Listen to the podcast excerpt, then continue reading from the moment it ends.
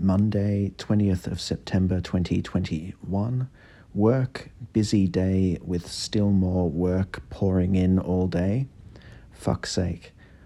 One chat with one lady about another project coming along. She's very nice and thoughtful, so that was nice. That new project that's coming along is also on an intense and potentially triggering subject as well. There seems to be many projects that we're working on concurrently that are really heavy.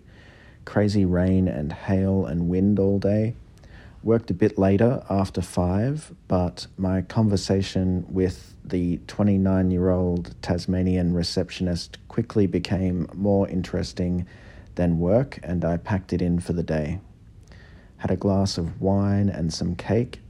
David was very blue, and I talked with him, and I think I saved his life. He now accepts that he's in a tough situation right at the moment, but that this time will pass and life will be good again soon. Mood 4, energy 2, love minus 4, moods stressed.